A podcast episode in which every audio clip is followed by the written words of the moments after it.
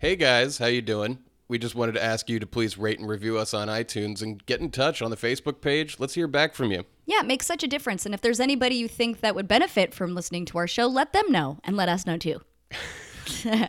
Bye. Enjoy the show. Not bye.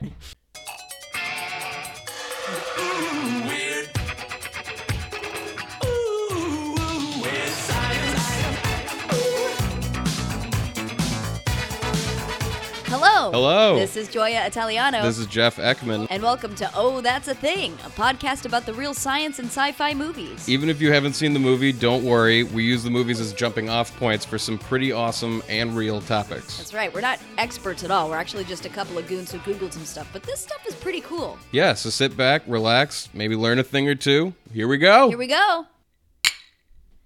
I always feel like somebody's watching me, and I have no privacy. who, who did that song?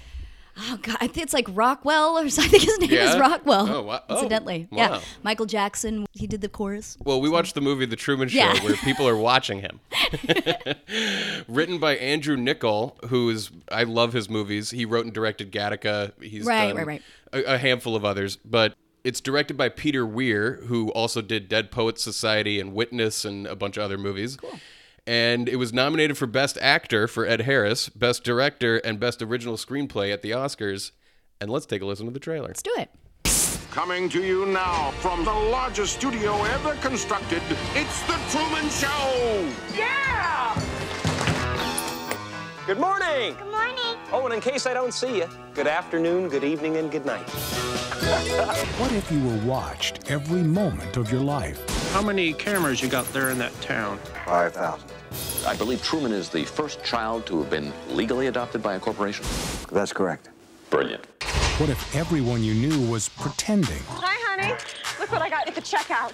Dishwasher safe. What if your world was make believe? Cue the sun. While the world he inhabits is counterfeit, there's nothing fake about Truman himself. What if you didn't know it? Until now. Is he looking at us? Does he think he knows? I think I'm mixed up in something, something big. We accept the reality with which we're presented. Truman. Truman! Truman! Anything happen? Mm-hmm. It's like the whole world revolves around me. Everybody seems to be in on it. The Truman Show.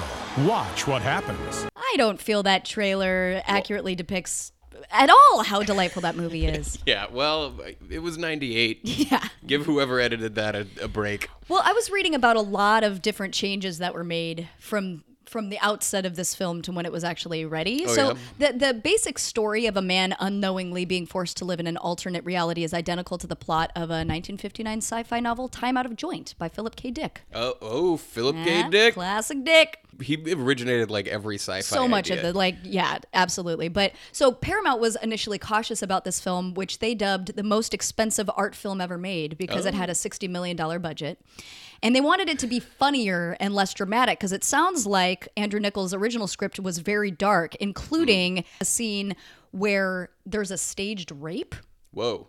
Witnessed by truman and he doesn't go to Oh. help the actress and instead just moves on Whoa. yeah, and so then when the actors come back to normal, they're all like, "Why didn't he help that woman be?" So he's clearly like Whoa. different Truman, That's a fascinating idea. right? Of like what really truly happens when everybody they're- and why would they set him up to w- watch someone be assaulted? It's like they're Well, testing. Yeah, Truman. testing. You know his his moral Yeah. abilities. Yeah, Like, I guess. what, that's.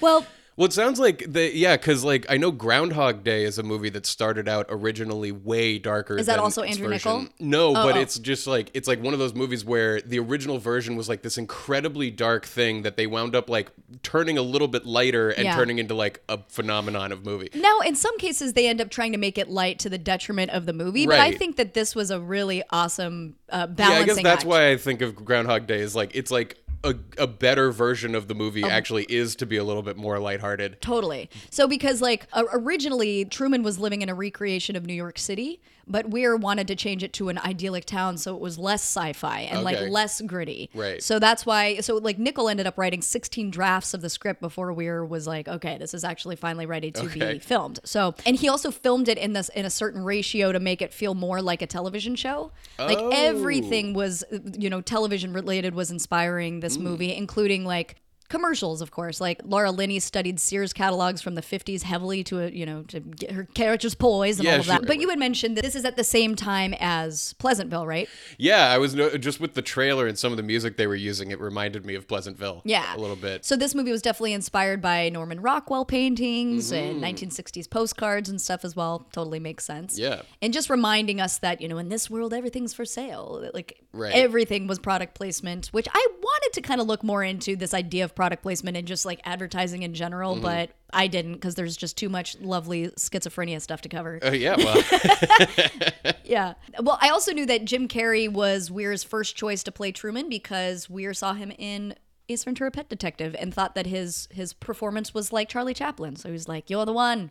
that's so that, that's a pretty bizarre. big leap, Yeah. but totally reasonable on it, like it, as the way it turned out. I mean, to me, this was the first real time that we saw the seriousness with which Jim Carrey could act because we this- knew that he was an awesome character performer and whatnot. But this to have so much thought and heart. And, Yeah, I think this was the first kind of dramatic turn for him. Like before this, it was just liar, liar, and stuff like that. Totally. And then after this, it's the majestic. Yeah. And, and Well, man had- on the moon and stuff like that. It's funny you say that because they had to push back filming for this movie so that he could film Liar Liar and like the Cable Guy from '96. so those are totally different. Like Well, Cable the Guy, cable like, guy actually started getting a little serious because he played this Yeah, fucked up true. character. Yeah. But he was still such a caricature of like a weirdo Yeah, yeah. that it, that it was. I mean, even though it was dark, because he was also obsessed with TV. Right. Not also, but like he was a weird character that was kind of sad and blah. Mm-hmm. I never but, really made the connection between that and the Truman Show Yeah. and kind of being like the man on the other side of the screen. Totally. Or just Yeah. like being raised by the television, which seems like it's more of a commentary on just like people watching Truman. You Mm-hmm. Yeah, know, like, yeah. Who are you people?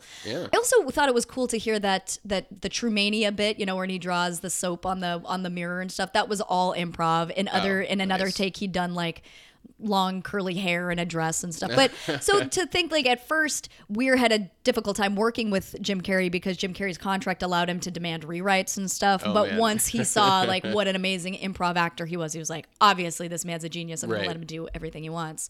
And like Ed Harris and Jim Carrey never met during filming, makes sense, obviously, but you're like, to be such a part of Yeah, I guess they, they never share a scene together except for at the end when Ed Harris is talking to him through the sun. Right, Like as as God. God. Yeah. so crazy. Ed Harris originally suggested Christof as maybe being a hunchback. Okay. Because he was like, obviously that would cause him to have an unhappy childhood and would want Truman to have an idealized life because of his Oh. deformity. but Sure. sure, that's the reason. But then, of course, the once actor's got to find his thing. right, and then know? he's, he saw himself with the hunchback on and didn't like the way he looked, so he's like, "No, I'm just gonna be a like, you know, He- they went as far as to like get it. Yeah. And- Yeah, Oh, but man. but Peter Weir presented him with a ten page biography for which Christof allegedly you know wins a, an award. Oh. he uh. like gave him a ten page biography about Christof having made a movie about the homeless. Okay. that Christof then won an award. And then his next project was, Was the Truman, Show. Yeah, Interesting. nice little backdrop. Yeah. Like, what is the type of person that would want to you know take an unknowing child and record them, Raise them. Yeah. Yeah. And exploit them. Yeah. Siskel and Ebert gave this film two thumbs up, and they not only gave it two thumbs up, but they gave an on air apology to Jim Carrey for saying that he would never have a career when they panned Ace Ventura Pet Detective. That's pretty great. Jim Carrey said that being constantly watched by fans and paparazzi certainly helped him relate Mm-hmm. to Truman. Peter Weir said that he also based the movie off of Michael Jackson, whose life was clearly just taken, given to the world. Right, yeah. And he had actually wanted, uh, Peter Weir had wanted to have cameras installed in every theater that the movie was shown. And then at one point, like, have the projectionist cut the power, cut to the viewers, and then come back to the movie. like, That's a super meta. Really interesting idea. Totally. But uh, yeah, how would that have really? I don't know that that.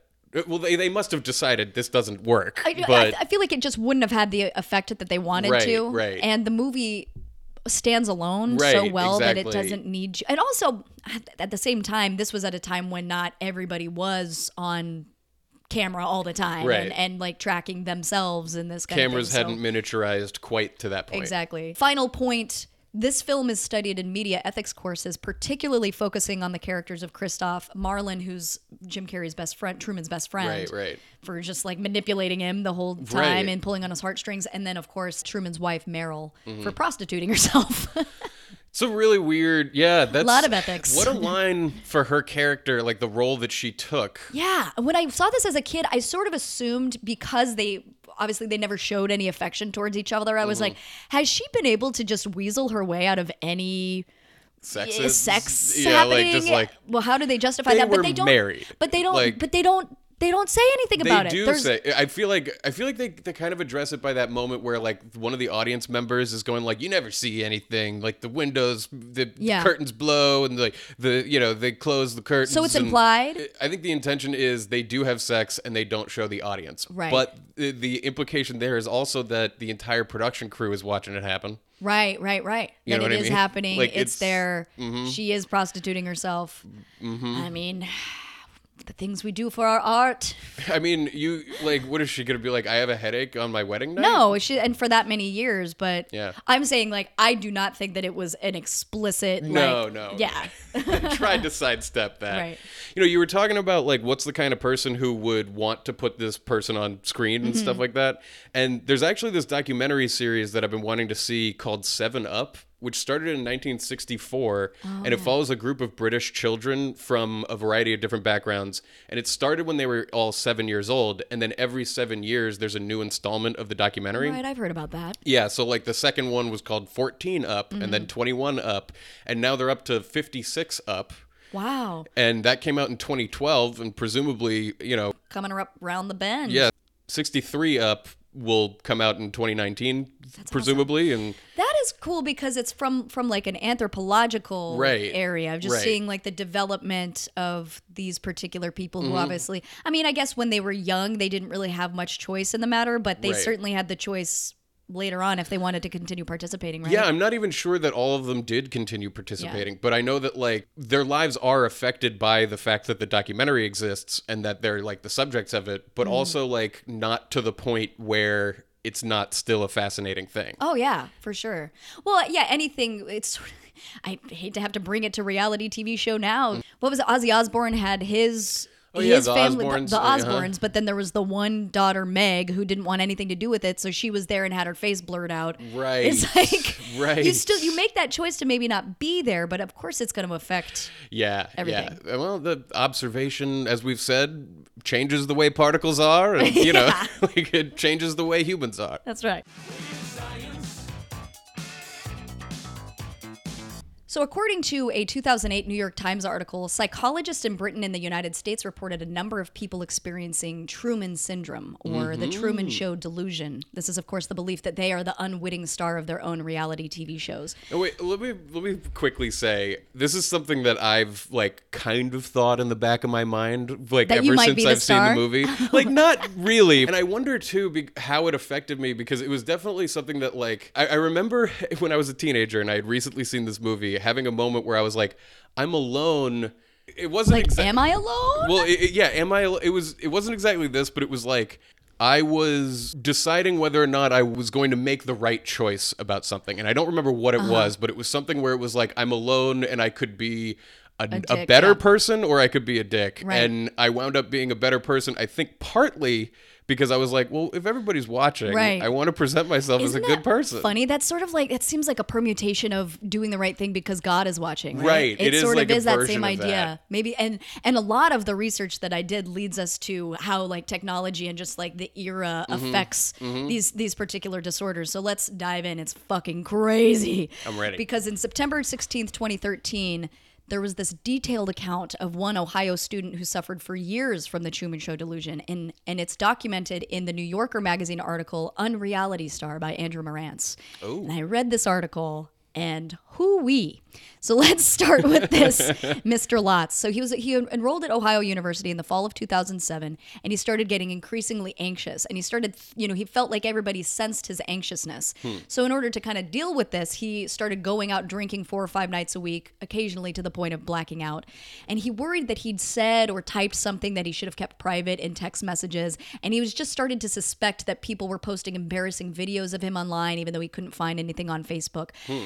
So on top of this, then he'd start taking Suboxone, which is an opiate, in his dorm room, and he'd sleep for days. He'd snort Adderall and Focalin and stay up all night watching YouTube videos and working on screenplays. Which this, is setting the stage not, yeah, for this, right. It's not like the powder keg yeah, that this is. It's not like one day I woke up. It's like the, we're setting the stage for some serious psychosis here. Right. So he starts believing that you know whenever he clinks on links on BuzzFeed or posts comments on Reddit, people are tracking him. So he in the I mean, he is. He's not wrong there. Right. I, that's where we're getting to. That's what's so fucked up about these some of these disorders is it's like not that bizarre. Right, right. So in the springtime he returns home and one evening his his mom finds him taking apart the thermostat looking for cameras. Hmm. Around the same time Lots and his sister had plans to attend a jam band festival in Western Michigan, and his parents told him that he could attend the, fe- the concert if he agreed to enter a rehab program immediately afterward.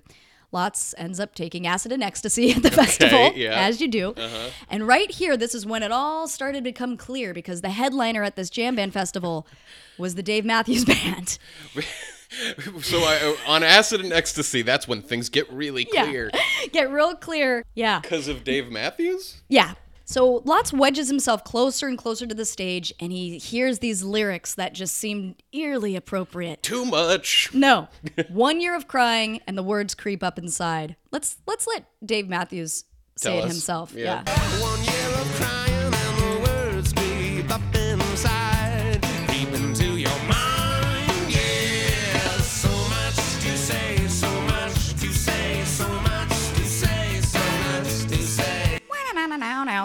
So suddenly, hearing that song, Wait, what was? Did I miss lyrics that were? one year of crying and the words creep up inside. You can't hear because it's him going, one year of crying and a boom bap." Anyway, that affected him. I'm not going to judge him O- for why he okay, liked certain okay, lyrics. I'll just accept that. accept it. So suddenly, Lots solves the puzzle of his life, and since starting college, he discovered that he had been the star of a reality TV show a la Punked. And that was supposed to be the finale because the words were speaking right to him. All he had to do was call his dad, who'd find him in the crowd, lead him on stage, and present him with a check for a million dollars. However, Lots was too strung out to place the call. So the next day, he flies to rehab.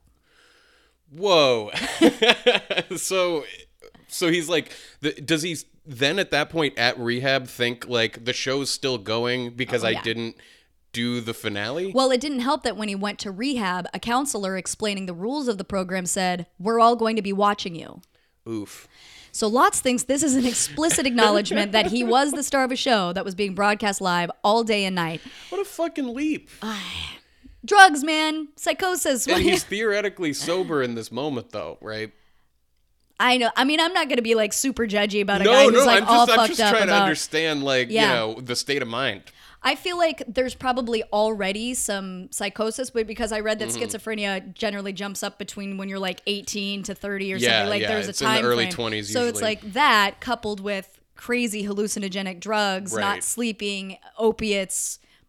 It doesn't surprise me at Right. all. Rather so then than he, thinking he was Jesus Christ, he Right. thought he was this star of his own show. Exactly. So he gets out of rehab and he returns to college for his sophomore year and he decides to embrace being watched by millions of people. Mhm. So he'd leave his laptop open, allowing cameras to zoom in on the screen. Just he'd in class, he'd like smile, like eh, he'd like grin, basically letting the audience know that he's in on the joke. I gotta be honest, I was doing stuff like that too, but on a really small scale. Totally. I, I mean, where I was just like, I was like, for fun, kind of for myself, to entertain myself, I would like perform when I was alone for the theoretical Dude, cameras of Truman Show. I can't tell you how many like acceptance like Oscar acceptance speeches I've given in Right, my life. right, like this right. is that's what's so weird about this these stories is like this bizarre line between Mhm. genius and insanity or just being an artist and being insane. Right. Because then he starts to enroll in acting and public speaking courses to become a better performer and I'm like, I've done that too.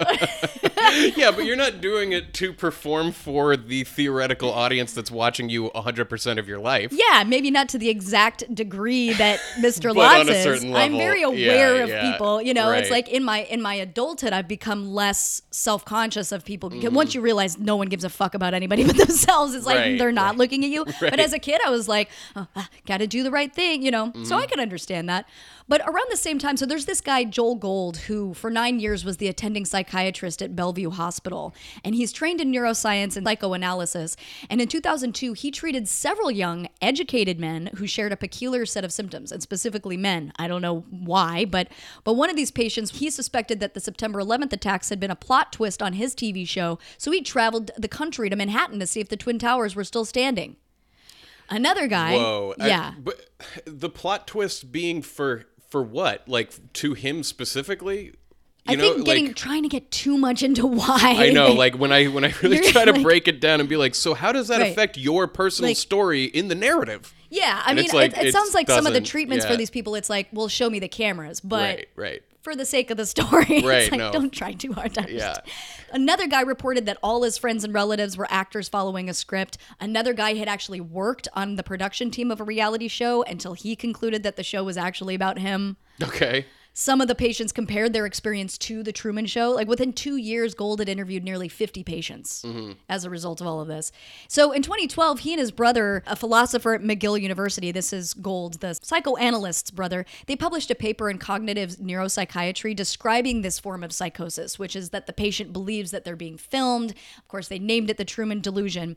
And what's cool, though, what I liked about it is that Gold has previously said that all productions of the mind have meaning to them, and to disregard any content, no matter how psychotic it is, seems to be a miscarriage of what the dis- discipline was founded on. So hmm. he he worries that where some psychoanalysts they just rely on like drugging the disorder away or like drugging the delusion away. He at least wants to listen.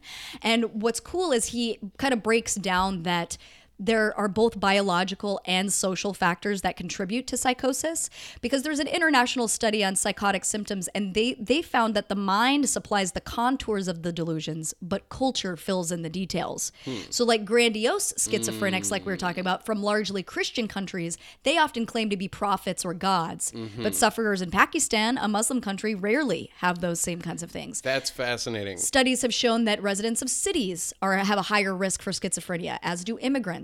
Psychotic people are several times more likely than non-psychotics to have been sexually abused, etc. So there's a lot of reasons how these things start to form, mm-hmm. but I imagine that if you're already having these kinds of issues, then you see something like the Truman Show and you're like, it validates basically everything that I've been feeling. Right. I, I actually looked a little bit into the Truman Show delusion, and one of the quotes that I saw about it was that it was kind of like every age gets the lunatic it deserves. Totally. And that, like, in the age of TV and cameras and everything, that we get people who think that they're being watched for entertainment or any other reason. I've seen it described as like in the 40s, psychotic patients would express delusions about their brains being controlled by radio waves. Totally. Now it's like, oh, they've got computer chips implanted in it my was like head. the Japanese Mm-hmm. were controlling American minds with radio waves. The Soviets accomplished this with satellites. In the 70s, the CIA was planting computer Mm-hmm. It's the chips. into technology of the day. Exactly. Yeah. So, so yeah, technology is like the driver of all of this. But the human brain has evolved to have a vigilant threat detection system. So if that system becomes oversensitive, that's the result is paranoia. Uh-huh. So like a delusion of grandeur might represent a paranoid person's attempt to feel less vulnerable. Remember I- at the beginning of the story, I was explaining that Lots was starting to feel like people weren't responding to his texts. Mm-hmm. He felt like a loser. So, you know, like nut houses in France were full of people who claimed to be Napoleon oh. because presumably he's the least vulnerable person they could imagine. So Right. Truman delusion, it's just kind of like rather than becoming Napoleon, you become a famous version of yourself. Mm-hmm. yeah. Yeah. It does that leap kind of makes sense. I mean, I was reading about this concept that's kind of related to this called pronoia, Mm-hmm. which I thought was a pretty interesting and awesome idea. It's basically the opposite of paranoia, and it's having the sense that a conspiracy exists to help you, not hurt you. That's a good uh, delusion. Yeah, have. right? It's it's defined as like the suspicion that the universe is a conspiracy on your behalf. Wow, that, that's interesting because I guess I assumed that paranoia was you assume that everybody's out to get you, but I Right. didn't know it was that explicit. That like that you could be paranoid specifically about like people trying to fuck you up, Right. as opposed to them just being aware or Right. like, no, no, no. It's know. like, yeah, there's like they're conspiring against you or they're conspiring for you. yeah, If if you had pronoia, would that make you more comfortable with your life? right. Like, would you be like super self-important? Yeah, like I don't know how it would affect me if I really felt like everybody was around me trying to help me. Yeah. You know what I mean? Huh. Like, like would I be just would I just relax? I'm curious also how that plays into other like narcissistic Uh-huh. or you know just kind of like ego related things because that sounds different certainly than just like I, I am full of myself. I think a lot of myself. It's like, no, everybody's out there to try to just make my day a little bit nicer. That's Well, cool. When it comes to like the way the brain works when it comes to conspiracy theories, Mhm. I read about this study that was recently published in the European Journal of Social Psychology, which basically says that a lot of people who love conspiracy theories and are prone to believe them are doing it basically for attention. Oh, okay. For like for their okay. Oh, that makes sense. You know, it- it's like believing in conspiracy theories fulfills a need for uniqueness. Yeah. And if their beliefs are different, then they are different. And so they've figured out something that the majority of others haven't Uh-huh. with the conspiracy. And in the study, when people thought a conspiracy theory was a minority opinion, they were more likely to believe in it. Oh God, duh. Yeah. That makes sense. Well, and it certainly seems in line with this with any kind of paranoia, right? Mhm. With like anything that it's about you and like somehow you know. Right. And well, this uniqueness thing, it's even like to somebody who like first finds out about a new band before everybody else. It's like it's like you're like you're Yeah. unique because you know about it, and then when it becomes like the majority Mainstream. opinion, then you aren't unique anymore, so and so you know. So every angsty teen is just like a conspiracy theorist in the making. Exactly. I was listening to NoFX well before they came. Exactly. And it's like that same part of your brain that does that is the same thing that makes you want to believe in a conspiracy. totally makes sense. 25% of the participants of the study still believed a made up story even after they were told that it was false and made up by the researchers. Ugh. So it was like even more likely that they would believe it than when they're being told, like, nobody believes this. I know. Because we made it up. I, I really wanted to make a just like tr- Trump voter joke, but I'm like, nah, it's just. Right. But it's that. It's that. But the thing is, like, with, the- you know, with all these, like, you want to believe it because it's false, like, maybe that's just what they want you to think. You know what I mean? Uh-huh. Like, maybe they want you to tell think you that that conspiracy theories are bogus and you're just wanting to be unique, you know? Well, and that's what's interesting because, like, we'll get back to lots. Like, eventually, just an antipsychotic comes into the mix. But I wonder what mm. these varying degrees, like, Right. all people that believe in conspiracy theories or any kind of conspiracy theory, they're not all cuckoo cuckoo. They're not Right. all schizophrenics. So it's interesting to know, like, the level of how you would treat something like that. Well, bringing it back to Lots. So in his mind, the producers had invented this wireless speaker that went into his head, and they used it to feed him lines and critique his performance. So Are these voices he's hearing? that's right. Uh, Producers' voices, Jeff. oh. They informed him that the audience could hear his thoughts. So they'd say things like, make sure your thoughts are entertaining. Fucking Dude, I know. I mean, it, it really, at first it's easy to be like, you fucking idiot. But then you're like, oh my God, Make I feel. sure your thoughts are entertaining. Like, what kind of pressure you'd feel? Exactly. Every few days, the producers issued a new challenge. They'd say, like, no food for three days. After failed attempts, he eventually did that. They told him to exercise regularly. You have to look good on camera, so he loses 50 pounds. Whoa. Once, they woke him up in the middle of the night and ordered him to stand on one leg, saying, America doesn't want to watch you sleep. It's boring. Whoa, man. So, cut to Lot's getting diagnosed with delusional disorder, persecutory type. Persecutory type. Even though The he's the star of the show, element. they're persecuting him. They're telling right. him he has to lose weight, that Mhm, kind of thing. mhm. So, the American Psychiatric Association's Diagnostic and Statistical Manual, or DSM, has long stated that a delusional disorder is characterized by one or more non bizarre delusions that persist for at least one month. So, the original Okay. version in 1952 divided delusions into two categories bizarre and non bizarre. Bizarre beliefs are those that can't possibly be true, non bizarre, the opposite does. So, I am dead is bizarre. Millions Okay. of strangers are obsessed with me is not bizarre. Hmm. Yes. So DSM 5, which is the first major revision in 19 years, came out in 2013, which is the year this New Yorker article was written. Hmm. And for the first time, the chapter on psychosis no longer emphasizes the bizarre non bizarre distinction. One of the reasons this is, is because of the shift in technology. Right. Now, like, what was once bizarre is now not. Exactly. This rapid expansion of technology raises questions in determining which delusions are possible and which ones are bizarre. Mm. In 2005, the New York Civil Liberties Union canvassed Manhattan and found nearly 4,200 security cameras south of 14th Street. Right. South of 14th Street. and given the recent revelations about NSA and domestic surveillance, it becomes harder and harder to discern what is implausible and what is plausible. Right.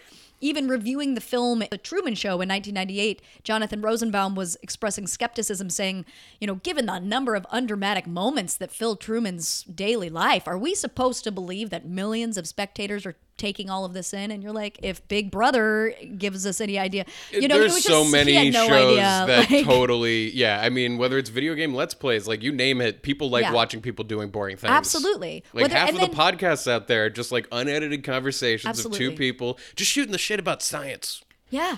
I mean, and maybe at the time it Yeah. seemed like it was just outrageous. And I'm sure at the time it probably seemed outrageous to me too. But I mean, even think like in 2003, there's this guy, Matt Gould, and he signed a contract to appear on The Lap of Luxury, which was supposed to be a show in which contestants would live in a Los Angeles mansion and compete to win $100,000. But in fact, Gould was the only competitor. The show was actually called The Joe Schmo Show. Oh. So remember, everybody else was an actor, and they didn't tell him until the final episode when they're like, I actually, that. you're the only star. They gave him a bunch of money. He like pumped his fist and then crumpled into a pile of tears. And then he said he was all fucked up after that. yeah why would you how how can You you, get over an experience like that you would think that so much crazy shit is happening around you Yeah. all the time Yeah.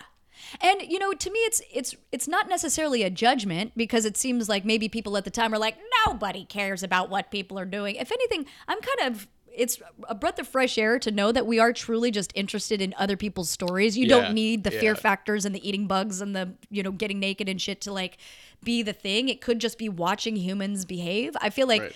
Twitch and all of this shit is a prime example of that. Like I know you're watching the game, but you're mostly watching the person just be themselves. Yeah, I think it's about like being, you know, we've talked about this concept before that podcasts and let's plays and stuff like that kind of offer this friendship that you don't have to really have Mm-hmm. where you you feel like you're around your funny friends and you're not actually you're alone in your Yeah, apartment but, but you're not isolated from society. Right, and, and, like what great. Mm-hmm. what you like is like these genuine moments that are just that aren't like scripted comedy, but are just like people hanging out, talk, shooting the shit about video games or whatever it is. Totally. So it's like there's that, and then there's people who develop these crazy Yeah. delusions because okay, so then by the fall semester of Lotz's junior year, he feels imprisoned by fame. Right? He tries to drown out the producers' voices. He sits at his computer and writes stream of consciousness journal entries for 12 hours at a stretch. One night he wrote, I don't know if it's basic cable or just cable, and I can't really understand jokes. I just kind of laugh. I guess it's what being an idiot feels like. And the words ran on for 52 pages. Whoa. So he's, Whoa. so he's desperate for help. He starts writing to 200 actors and directors, including Judd Apatow and Tina Fey. He writes, I'm currently stuck in a mind control loop. My career and life are in ru- ruins. So he considers hiring a lawyer so that he could dissolve his contract, even if that meant foregoing prize money. He'd imagine that he had this contract. He was taking notes in Spanish class saying, There's no amount large enough to make me do this anymore. Like he's going mad. Wow. Yeah. So because then like the sh- the premise of the show shifted, and it was less of him trying to win a million dollars, and instead him supposed to be joining the cast of Saturday Night Live. Whoa. So then he starts doing open mic nights around town. Wow. When he couldn't get on, I know exactly. It's like there's the motivation where I'm like, I've done open mics around town. No. So then when he couldn't get on stage, he performs without an audience in a parking lot. Well, who cares? He's got the millions of people in the TV. He's got you know, he's, he's got in the his audience dorm room. anyway. His roommate's asleep in the dorm room, and he's doing stand up there. It's just I, like watching this man descend into madness had to have been like horrifying for everybody Yeah. around him. But then one Thursday night, a producer's voice told him it'll end if you go to New York. So he books a flight for New York the next morning. He makes it to Rockefeller Center. He goes, he says that he needs to see Lorne Michaels. the security guard says, You can't go inside. Right, right. So he waits around for a little bit and then he just fucking leaves. So then he eventually in 2010 sees a psychiatrist at UCLA Psychosis Clinic. Wait, he at- just he just left. Didn't. I mean, similar to up? the to the Dave Matthews thing. It's like he's crazy, crazy, crazy. Feels like this is a thing, but then he's like, I failed, and then he leaves. Okay. Right? So like it reaches ahead and then he leaves. Finally he he goes to this psychosis clinic after the producers told him to do it. And he gets an antipsychotic and then, you know, after a while of not taking it cuz at first, you know, you have to eat in order to take these pills and he can't he has to lose weight for the producers, so Oh blah blah blah. Eventually he admits that he hears voices, he takes the pills, and then on the morning of November 10th, 2010, he wakes up for the first time in two and a half years and was alone in his brain. So now he lives by himself in Long Beach, and he finds it helpful to view his brain's excesses as amusing, not alarming. And he says this quote, Whenever some eerie coincidence happens, there's this part of my brain which jacks itself up all of a sudden and spazzes out, exclaiming, This is it! What they were always talking about, it's happening! They were watching me! Except now it's kind of reassuring in a way. People care, they're paying attention, I matter. I don't actually, but it's nice of my mind to tell me I do. Wow. Wow. What a story. That's a guy who's actually like looking at his life. he's looking at his life and then he's also it's got to be a bizarre like he was saying these bizarre coincidences because that article is published in the new yorker Right. people are starting to look at him he was starting to get Right, attention and so it's this weird reconciliation between fully acknowledging what his delusion was Right. and then still be like having these moments where his mind is like but people, But are sharing your actually- story yeah yeah. isn't that nuts That is nuts. yeah Man, what a life to live and then like get to this place where it's like I now know that all of that was a delusion and I now am amused by it. Yeah. And I continue to live. And also, but like, there's this still this tone of sadness of being like, I don't matter, but it's nice when my mind tells me I do. Well, that's the thing is like, you know, we're all searching for to have meaning, in our yeah. lives. And you know, like I was reading this quote recently that was basically like you know the idea that a- a- anything that we do in life is meaningful is ridiculous Totally. like and and so just do things and you'll enjoy your life and like and take it for what it is 100%. It's like you have to establish and find your own meaning in life. There, Mm. there is no meaning. Nobody cares that much about what you're doing, unless you're Beyonce, I guess. Well, yeah. But schizophrenia does affect approximately 1% of the population, so it's Oh, not. one in every hundred people Yeah. So wait, I actually read a couple of stories of Truman Show delusion. Was this guy not the one who climbed the Statue of Liberty, believing that if he reached the top, he would be released from the show? He was not the one. wow. That's what I'm saying. There's a lot of fucking people that came out of the woodwork this Yeah, thing I. I read about this other story about a dude who believed that there was a director controlling aspects of his life, just like this guy. And so when he found the keys to a truck hidden in the visor of an unlocked truck, he Mhm. thought that he was supposed to like joyride and just stole this car, just started joyriding around the city. He's like, I gotta go. He's It's like, oh, the they thing." put this here for me to to enjoy. Yeah. I mean, if somebody thought that the Twin Towers did not actually fall and it was just a twist in your show, I'm like, doesn't surprise me somebody be like, I'm to climb the Statue of Liberty. Yeah. What, man? What a weird. That's the thing that like the question that I know that they're not asking that I'm asking is like, so how does that play out on that show? Like what? So the show's about you, and then this unrelated thousands of people are killed by Right. a terrorist attack, and like. Did you do something after 9/11? like did anything what was your life why what how does this twist play out He was probably asking the same question because he's like, "This is my show. Why would Right. they? Why would they knock the towers down? I'm gonna drive to. I'm gonna go to Manhattan to see if they're still there because Wow. yeah, That's crazy. I did read that after hearing about the condition, the Truman Show delusion, the writer, Andrew Niccol, said, You know, you've made it when you have a disease named after you.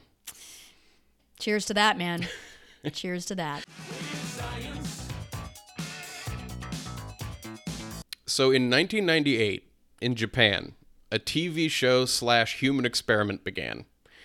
After winning a lottery for a, quote, show business related job, a comedian named Tomoaki Hamatsu, Mhm. better known as Nasubi, which means eggplant in Mhm. Japanese, was challenged to stay alone, naked in an apartment with nothing but a bunch of magazines f- filled with sweepstakes to write into. He was stripped naked, thrown in the room that just had a bunch of postcards in it. The producer said to him, Can a man live on winning sweepstakes alone? And he laughed, and they closed the door. What? And it got dark. It got really funny, but it also, like, really, really darkly Ugh. comedic. First of all, what makes this one of the most amazing things in the world to watch, at least to me, is Nasubi himself, who, who is incredibly expressive and has an amazing face. Mhm. Whenever he wins anything in the sweepstakes, even something completely useless, he's so overjoyed and it shows in a way that's like so entertaining to watch Mhm. that like these primal moments of highs and lows of Right. like what will come and then it's something that's meaningless and he's like so excited that anything came but then Mhm. like so crestfallen when it's when it's nothing that he can use. Did they not feed him? Well, that Okay. Okay. he at first he lost a ton of weight mm-hmm. because he didn't win food for a while. Eventually, he won a small bag of rice, and so he lived off of just rice for a while. When Like he ran out of cooked that, rice, probably. oh, he didn't even have a pot, pot to cook Yeah. it in. Oh. So he had to like figure out this complicated way to cook the rice. And then even then he was like, I haven't figured out how to do this to make the rice not taste terrible. Jesus. And like eventually he wins some dog food and he just lives off of dog food for weeks. And the whole thing was streamed live on the internet with an eggplant blocking his dick, which is why Right, he's named Nasubi. Oh my god. Too winky for such a dark, dark experiment. But each week, the highlights were shown on this prank reality show called Denpa Shonen. And at the time, this you know this is definitely not cool. But he thought that he was being recorded so that the show would come out later, and he didn't know that this was like a huge sensation happening for the year and a half that he was in this apartment. What year and a half? Year and a half. So Unreal. You know, there's these times where like he's so excited anytime the doorbell rings, and so often it's basically something dangling a carrot that he can't eat in front of mm-hmm. him. Like at one point, he wins a fucking TV, but then he sets it up and realizes that there's no antenna and he can't use it for anything. Oh man. On the other side of that same coin, like at one point he wins a package of jam, and the sugar flavor of jam is so overwhelmingly amazing to him. Like watching him eat it is like just like I said, it's this primal mm-hmm. thing to experience. Like he hasn't eaten in weeks, and he mm-hmm. he gets like strawberry preserves, and it's mm-hmm. like. It's fucked up. Um, I'm not gonna. I'm not gonna. I was like, you have this like evil smile on your face, well, and I'm like, I because the thing is, like, like there's so many hilarious specific things that happen to him, like finally winning underwear, but then it's too small for him to wear. Right, You know, right. like I could list all these things for a long time.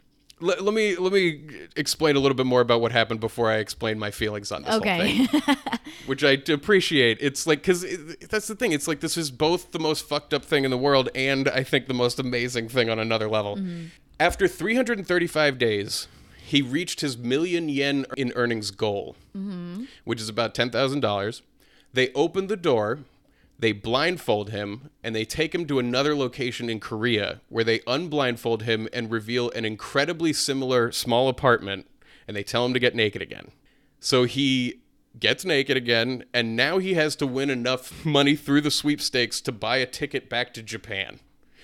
But this time it's in Korean, which he doesn't speak. And he's given and this a is after a year and a half. this is after 335 days. So the, like the whole year and a half is like includes this. and he only got ten thousand dollars. Well, no, no, no, no. Okay, no. okay. That's that's like what he has to win in order to be released of this From the uh, from this contest. understood. And so he's given a, a Korean to Japanese dictionary, and he sets out to do it again, and he does. The whole time, the show is breaking records for viewership in Japan. He wins the Korean thing.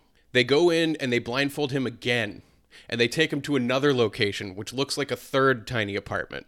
And he immediately gets in, sees the, the apartment, just takes off all of his clothes. Right. He, they don't even He's like, ask him to "Fuck do it. it." He's just Yeah. like, this is what happens now.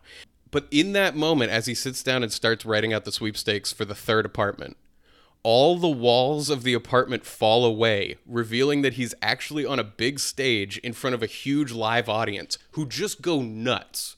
And it's all being on live TV, and he's just there naked, blinking at the bright lights, having no idea what the fuck is going on, and not even knowing that he had been on TV yet at all. Not right. And everybody's just going like, "Woo! You did it, man! You did it!" And he's just like, "What is happening?" Everywhere. I'm what? just flashing back to that Black Mirror episode. It's where, just like yeah, that. It's exactly like where that. she doesn't know. Oh, but it's God, the real so deal gross. and it's Oh. like in this moment and he's just looking around and he's like why am i in a room filled with and he's like my house disappeared and like he doesn't know what to make of any of it So what happened? well he had written diaries every day and the diaries were kind of like the meat of the show because they were used to narrate his thoughts Mm-hmm. like the producers would like narrate from the diaries and then it would explain like what he was thinking and like the highs and lows he was going through those diaries were then published as a book and became a bestseller in Japan. Wow. Now that's like he's seeing money from all of that. Right, right, you know, right. it's not like he, you know, but they put this guy through a truly insane experience. And while yes, it's fucked up where reality TV can go and what people will put themselves through and I've described all the fucked up nature of this Mm-hmm. without really expressing the comedy of it and like the like on a certain level, I kind of think that this is like a pinnacle of humanity. Mm-hmm. It's like when society gets to a point where you're seeing if somebody can survive on sweepstakes for entertainment, it speaks to how far we've come. Mm-hmm. And the other thing too is that he was not a prisoner. Mm-hmm. He w- the door wasn't locked. He was able to leave at any time. This is like purely his choice to be a part of this experiment. And you know, I, I thought it was hilarious. Yeah. uh, I mean, I, I don't think that your points are incorrect. I, I, and yeah, I, it's somebody signed up to do these things. I have no idea what he thinks or like what kind of mental illness he gave for himself living in a tiny apartment Well, that was the thing. not it's like, eating yeah, anything th- but rice for a year and a half, dog food. I just, it's not, uh, yeah, I definitely don't get the comedy of it. I didn't see the funny things that happen, but I. Well, that's I'm where more, it's I'm like more it's, morose about like that. That it hurts. well because you to hear about story, that yeah. and you and, but like that's where i said like what makes it entertaining is him himself Mm-hmm. like his human reactions to this inhuman situation Yeah. is so entertain like it's not just entertaining it's like it speaks to a, a truth about humanity it, I, I'm pretty fucked up for thinking it's funny. It's like a really dark thing, but I would recommend if you're curious about this, they edited the whole thing down into two two-hour-long YouTube mm-hmm. videos, and so you can watch the whole thing and actually see like where the comedy's coming well, from. and I do find the point.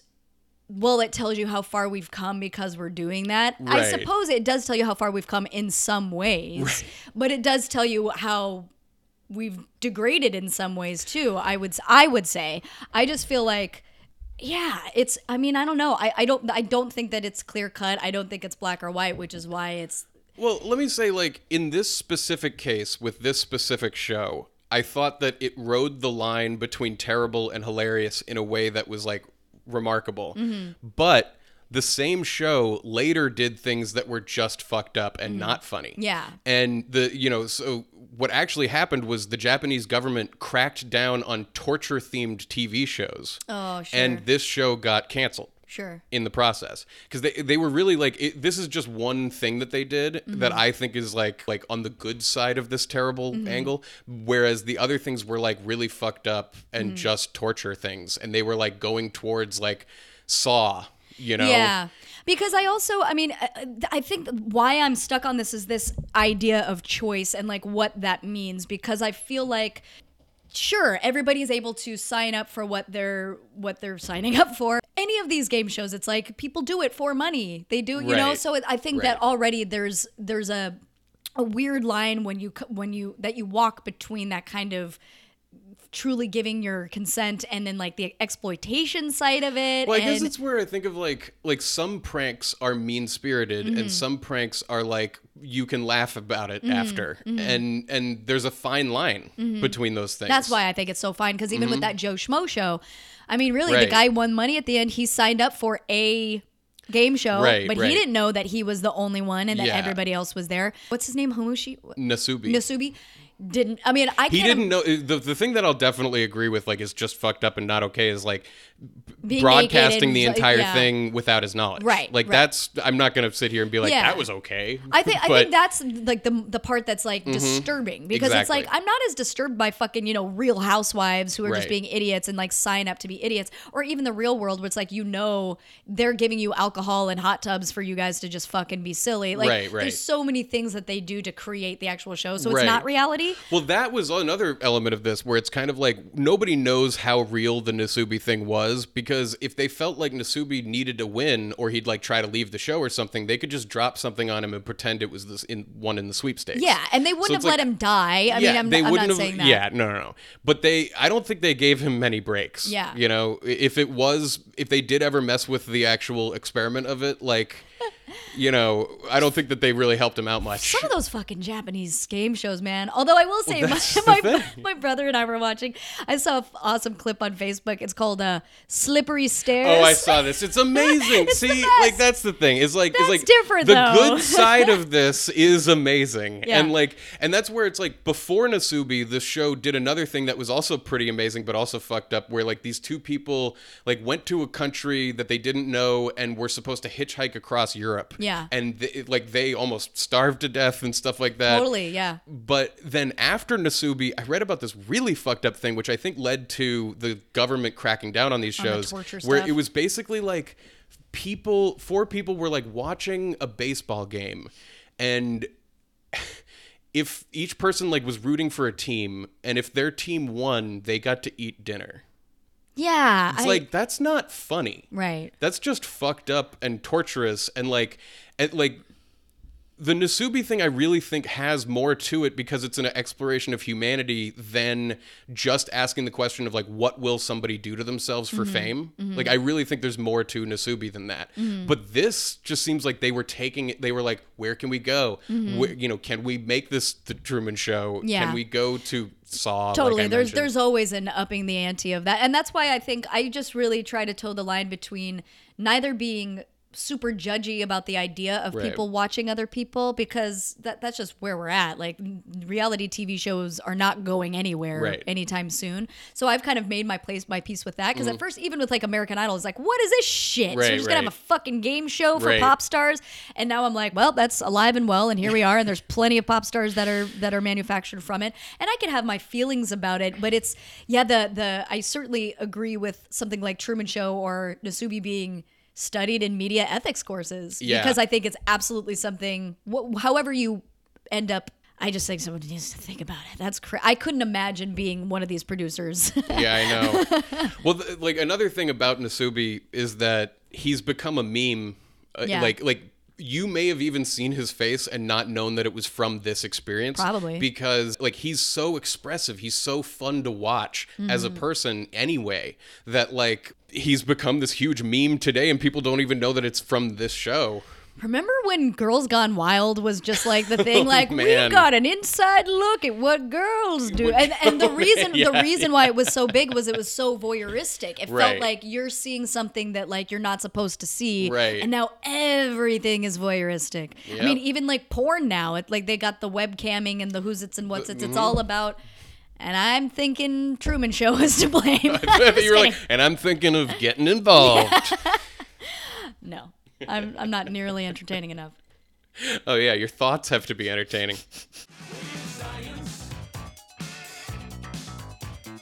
So we've gotten pretty heavy this this episode. Yeah. And you know, I said at the beginning that Norman Rockwell's paintings were big Inspired inspiration the movie, for the art Mhm. design and everything. Makes sense. I wanted to look into Norman Rockwell. I really don't know much about him, except for you know, I know that he's he captured small town America in a way that no one did. and, mm-hmm. You know, he's one of the most adored painters of his era. But he had some cool shit in factlets that I'm going to give Oh, you. really? Born in 1894, at age 14, he began taking classes through the New York School of Art, and within the next year, so at 15, he joined the esteemed Art Students League, which is where Georgia O'Keeffe and Maurice Sendak also went. Oh. And he hadn't even turned 16 when he received his first paid commission, which was a set of four Christmas cards requested by a neighbor.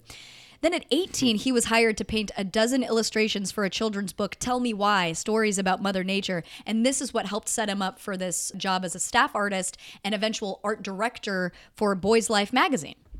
Which, Oh. yeah, he started working at Boys Life before he was even 18. And then He he, was just a boy. Yeah, he was just a boy himself. Living life. Then, once he was a man, he uh, tried to enter the Navy during World War One, but they initially rejected him because he was 17 pounds underweight. So he bulked up by eating bananas and donuts. O- okay. A lot of sugar and bananas. Donuts I get, but I guess it's the sugar and bananas. I never thought of that as being very heavy. But so he eventually gained enough mass to meet the Navy's requirements. His first military assignment involved painting insignias on airplanes at an Irish base. Really? That was his first job. But when he was on his way to Ireland, his ship was diverted to South Carolina. That's where he was recruited as an illustrator for the Charleston Naval Yard's official periodical, Afloat and Ashore uh, Oh, sure. you know, avoiding the battles and just you know, what if I would love to have been the war painter. Like I'm be over here just Yeah. doing my craft. Or the cook or whatever. Yeah. Yeah. There's all these like roles in the army that are not. But they were just killing. like, "You kid, your talent."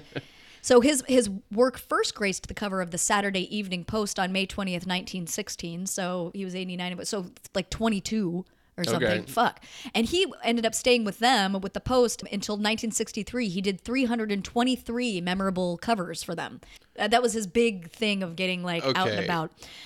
But then he also had a lot of workings with the Boy Scouts of America. I guess it maybe makes sense from his connection with Boys Life or what. I'm not sure. But in 1939, Anything wholesome. You yeah, know, Boy, totally. Boy Scouts are wholesome. In 1939, the Boy Scouts they they officially handed Rockwell a Silver Buffalo, which is the organization's highest award, before 3,000 onlookers at Manhattan's Waldorf Astoria Hotel. Because even by that point, he'd already been painting heroic Boy Scouts on canvases for like 30 years. Wow. In 1939, you're like, wow.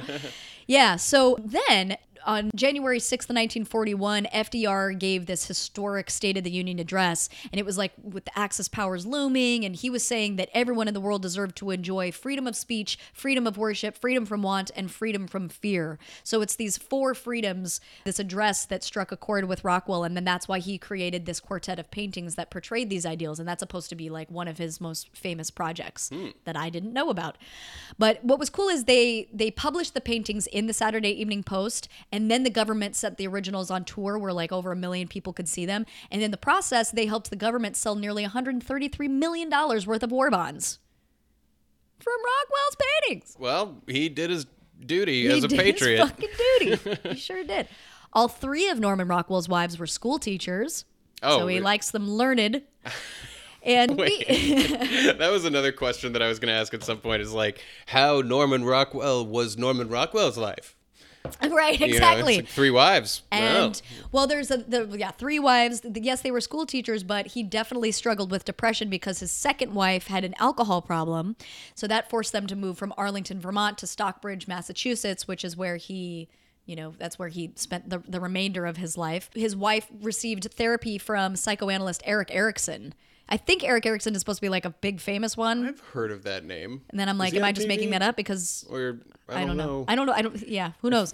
Maybe I'm Do you guys different know? Erik Erikson. Who knows? There's a lot of Eric, like Lance Erickson. Let us know in Eric the, the Red. I don't know. in the reviews on iTunes if you Yeah. could just let us know what you think. yeah. So so his wife's therapist sometimes would do sessions with Rockwell, who I guess like would enter in these like bouts of depression and whatnot. Hmm. In 1977, he was given the Presidential Medal of Freedom by Gerald Ford. He praised him as an artist, illustrator, and author whose vivid and affectionate portraits of our country and ourselves have become an, a beloved part of the American tradition. I agree, I guess. Do you? Yeah, I don't because, but I don't know a lot of these works. Like when I think just of when I they're- think of Norman Rockwell, I think of like house, countryside, whatever. Like I, I, think of like a father bouncing his kid on his knee in front of a fireplace. Right. Just like the most wholesome image, you know, with the f- snow falling out the window. Well, that that's what I think I thought of before too. But then there's also there's like a painting of Ruby Bridges, who was the first little African American girl who went into the desegregated schools. Okay. So there was some Progressiveness? yeah, there was some progressiveness there. Like one of his most poignant paintings is he did in 1961. It's called The Golden Rule, and it shows an international and multiracial crowd standing in unison behind the words "Do unto others as you would have done unto you." And it was he did this around the time that he had been reading up on comparative religion and was saying like maybe they don't all say it in the same way, but basically all religions say the golden rule is something to live by. Yeah, it sounds like a lot of his paintings were kind of like idealistic views of what humans can be and Yeah. should be, and not representations of what humans are. Yeah. Perhaps. Right? I, I guess I to be honest, like I don't know enough about his painting. Like I didn't. I, I feel like I would want to see more of some of the stuff he did for the Boy Scouts, or like look Mm-hmm. at some of the Saturday Evening Posts, because I feel like all it's also being like our age. It's all what people have said about Norman Right, Rockwell. They say. Norman Rockwell specifically to refer to like the Pleasantville Right. Yeah, look. exactly. Eh, he's the f- official state artist of Massachusetts because he ended up living there for a big part of his life. And finally, every year on the first Sunday in December, Stockbridge, which is where he was living, Stockbridge goes to great lengths to stage a real life copy of his 1967 oil painting, Stockbridge Main Street at Christmas, meaning that they even bring in antique cars that perfectly match the oh, illustrated yeah. counterparts. And luckily, with few exceptions, that town is largely unchanged since Rockwell's day. That's pretty So, cool. Yeah. Man, So he's sweet. an American treasure. An American treasure. Did you have any favorite lines? I had a couple of favorite lines. One of them they said in the trailer, Yeah. and it was, "We accept the reality of the world with which we're presented," Yeah. and, that was, I believe, one of Christof's reasonings as to why this was okay. Well, it was really why Truman doesn't just Question escape. it, right, Yeah, totally. is like we- we're present. Yeah, and I think that's very true. Yeah. One of my favorite lines was, or it was not a favorite line, but it inspired a little bit of research. Was when they say. The Truman Show is like the biggest studio in the world, and along with the Great Wall of China, one of two man made objects visible from space. Oh, right, right, right. But the Great Wall of China is not really visible from space. Is it not? Well, if you're really, really, really low orbit on a really, really, really perfectly clear day, you can kind of see it. Oh, like in a airplane? No, level, like from I think it's from the? International Space Okay, okay. Mm. Station, which is really low Earth orbit. That that it got me thinking about that, where it's like visible from space is an interesting Term, thing, like, term, what does that but it's like what does it mean? Yeah, Mm. like visible from from just space or from the moon or. Just from Jupiter. space, a little bit farther. What if you have a telescope on Jupiter? Right. Was that visible from space? But there are some other man-made objects that are visible from space. Like there's a gigantic canyon mine in Utah. There's an expanse of greenhouses in Spain. But greenhouses? Because Mhm. I was gonna say, I was like, I feel like the main things you can see from space is like Mother Nature shit. Like I can see the Grand Canyon or maybe that right. kind of stuff, but I wouldn't thi- imagine. That's like yeah, this thing in Utah Yeah. is a canyon mine, and so it mine. looks kind of like a natural formation that's a little bit unnatural because it's like a mine. Right, right. But yeah, the greenhouses in Spain is like they cover the whole big section of the country, and oh, okay, that makes sense. they're like because it ref- just reflectivity. the landscape Mhm. looks okay. you see like all these this white splotches, Yeah. and that's man-made objects from space, but. Great Wall of China, not so much, or kinda, maybe a little bit. So that means you definitely can't see the Truman Show soundstage. You, if you're if you're in the International Space Station, don't go looking for it. Okay, my final favorite line: "It isn't always Shakespeare, but it's genuine. It's alive."